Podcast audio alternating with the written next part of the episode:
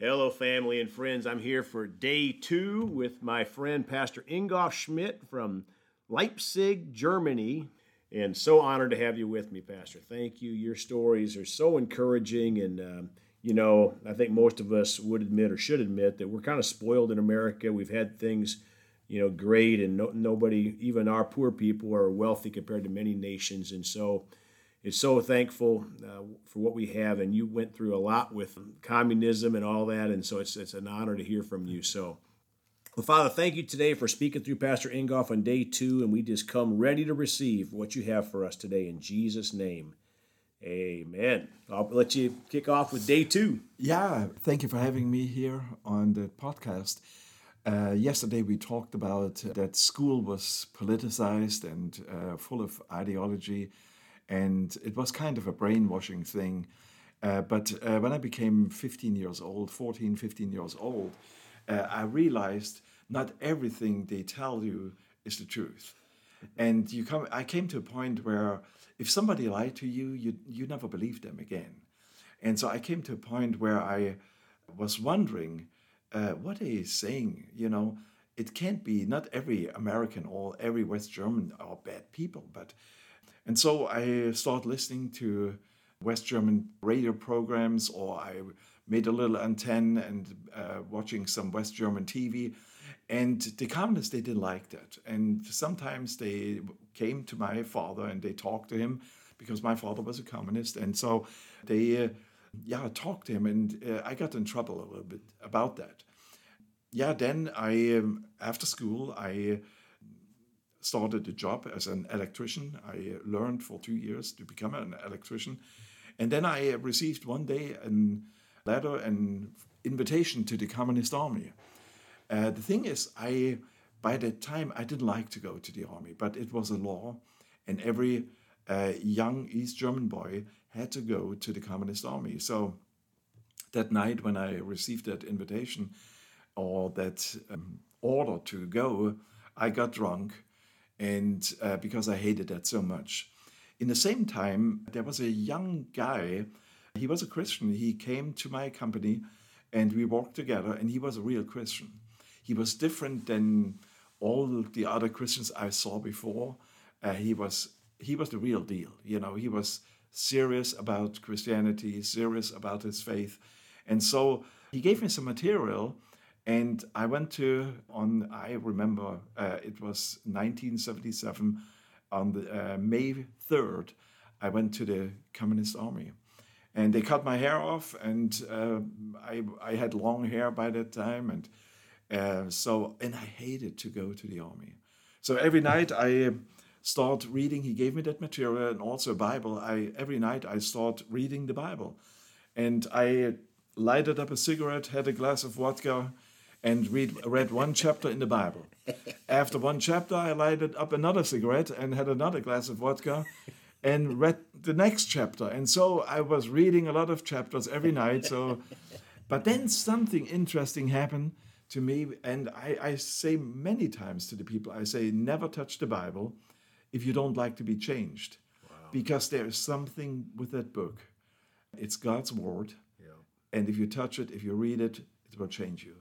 And so God changed my desires, and I was addicted to read more every night, every day. And but it became known, it became known to the other people. They realized I'm reading the Bible, and that was something what what nobody in that army camp, in that army base did. So one night, uh, some officers came into my room. There was nine other guys sleeping in that room, and they searched my closet and they found my Bible and they said, This is anti communistic material. We have to confiscate it. And I can't argue the Bible is anti communistic, you know, mm-hmm. because it's uh, we as Christians, we put God in the center of everything. The communists, they put their communist doctrine in the center of everything. Yep. And so they took that Bible away, but a few days later, I had another one there was an army, uh, there was a Catholic church right next to us. And I, I called the guys. I said, "Hey, can you give me, bring me a Bible?" And so they brought me one. And then they said, "Hey, we have on Friday night we have a wine party. If you like to come." And I said, "Guys, I have enough wine for the rest of my life. I don't need any more." and but I was grateful. They brought that Bible to me, and so I was reading again, and uh, so but now they treated me like I'm a Christian guy. So some nights people came in and they beated me uh, the during the night, or um, I remember one night there came an officer to my room. And he said, uh, Soldier, you have to go out and uh, water all the flowers outside. I said, Sir, there's a heavy rain. He said, It's an order. So I was three, three o'clock in the morning. I was watering all the flowers during a heavy rain. Uh, and it was just stupid. But they try to show me we have more power than you and we can break you. And so then I, or in, in another occasion, they had a party and they was drinking a lot of alcohol and there was vomiting people everywhere. Do you know how, who they call, uh, call to clean up the mess? The Christian guy. So I was not even a Christian by that time, and I didn't know why do they hate Christians so much. And but I found out if you are a real committed Christian, nobody can control you Amen. because you are submitted to a higher authority and and that's i think was the danger they was afraid of and so uh, but then one day i i felt like my life is a mess uh, and so i i i was in my room and i had my put my ak-47 down and i said jesus uh, this machine gun i said jesus i'm a mess i know i need you but i don't know how how can i come in contact with you. I'm not even know if I'm qualified to be one of your team, you know.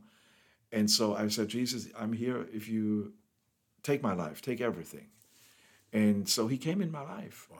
And I felt really good. And that day, and from this time on, my army time became much, much easier.